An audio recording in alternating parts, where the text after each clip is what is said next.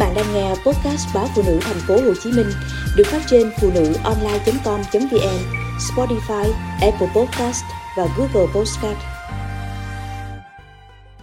Thấy cơm nắm muối mè lại nhớ má. Vào những nhà hàng món Việt, gọi cơm nắm muối mè chắc chắn sẽ có thêm chà bông hoặc thịt cá. Vừa ăn, tôi vừa nhớ đôi bàn tay thần kỳ của má ngày xưa.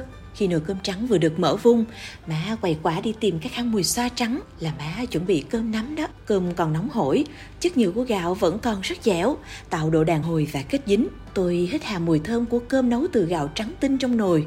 Thời đó có được nồi cơm nóng từ gạo nguyên, không pha độn bo bo, củ mì hay bắp là những bữa cơm quý tộc. Má vẩy ít nướng vào khăn, rồi tranh thủ lúc cơm còn nóng bắt đầu thao tác nắm cơm. Má đổ cơm vào giữa khăn, nằm đầu ngón tay khum lại, giữ chặt khăn trong lòng bàn tay. Thao tác của má nhanh nhẹn và tháo vát. Đầu tiên, má nắm phần nổi cơm, hai tay má tung bên nọ, hứng bên kia là vì cơm lúc ấy còn nóng quá.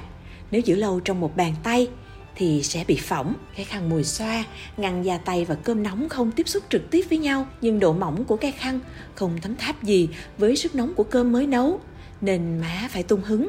Lõi của cơm nắm từ từ rắn chắc lại trong lòng bàn tay má. Khi phần lõi cơm rắn lại, má bọc thêm từng lớp cơm bên ngoài.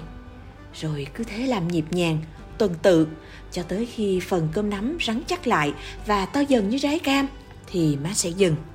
Má nắm cơm càng chắc, thì cơm sẽ càng để được lâu.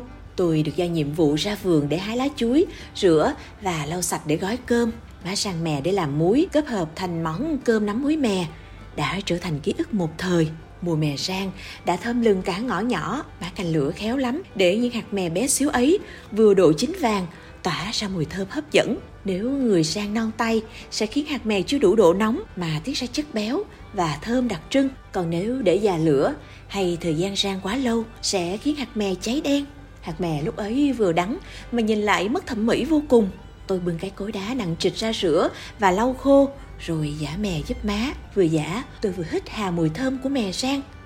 Muối trắng cũng được má rang xe lại và giả thật mịn sau khi công đoạn giả mè vừa kết thúc. Chất béo của loại hạt mộc mạc ấy hòa quyện với phần mặn mòi của muối rang giả nhỏ, khiến món cơm nắm trở nên đưa miệng hơn bao giờ hết. Cơm nắm muối mè được gói trong lá chuối tươi, vừa sạch sẽ, vừa tạo ra phần cơm có mùi thơm đặc trưng.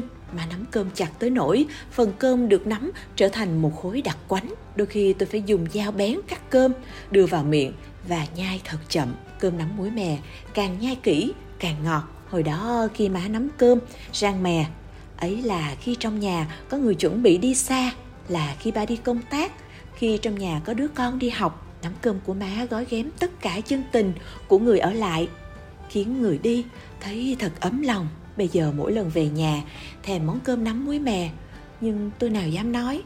Nói ra chắc chắn má sẽ làm. Nhưng giờ má đã già, tay yếu, mắt mờ rồi.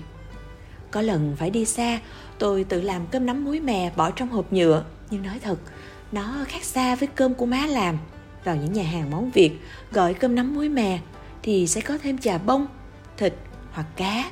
Vừa ăn, tôi vừa nhớ đôi bàn tay thần kỳ của má ngày xưa.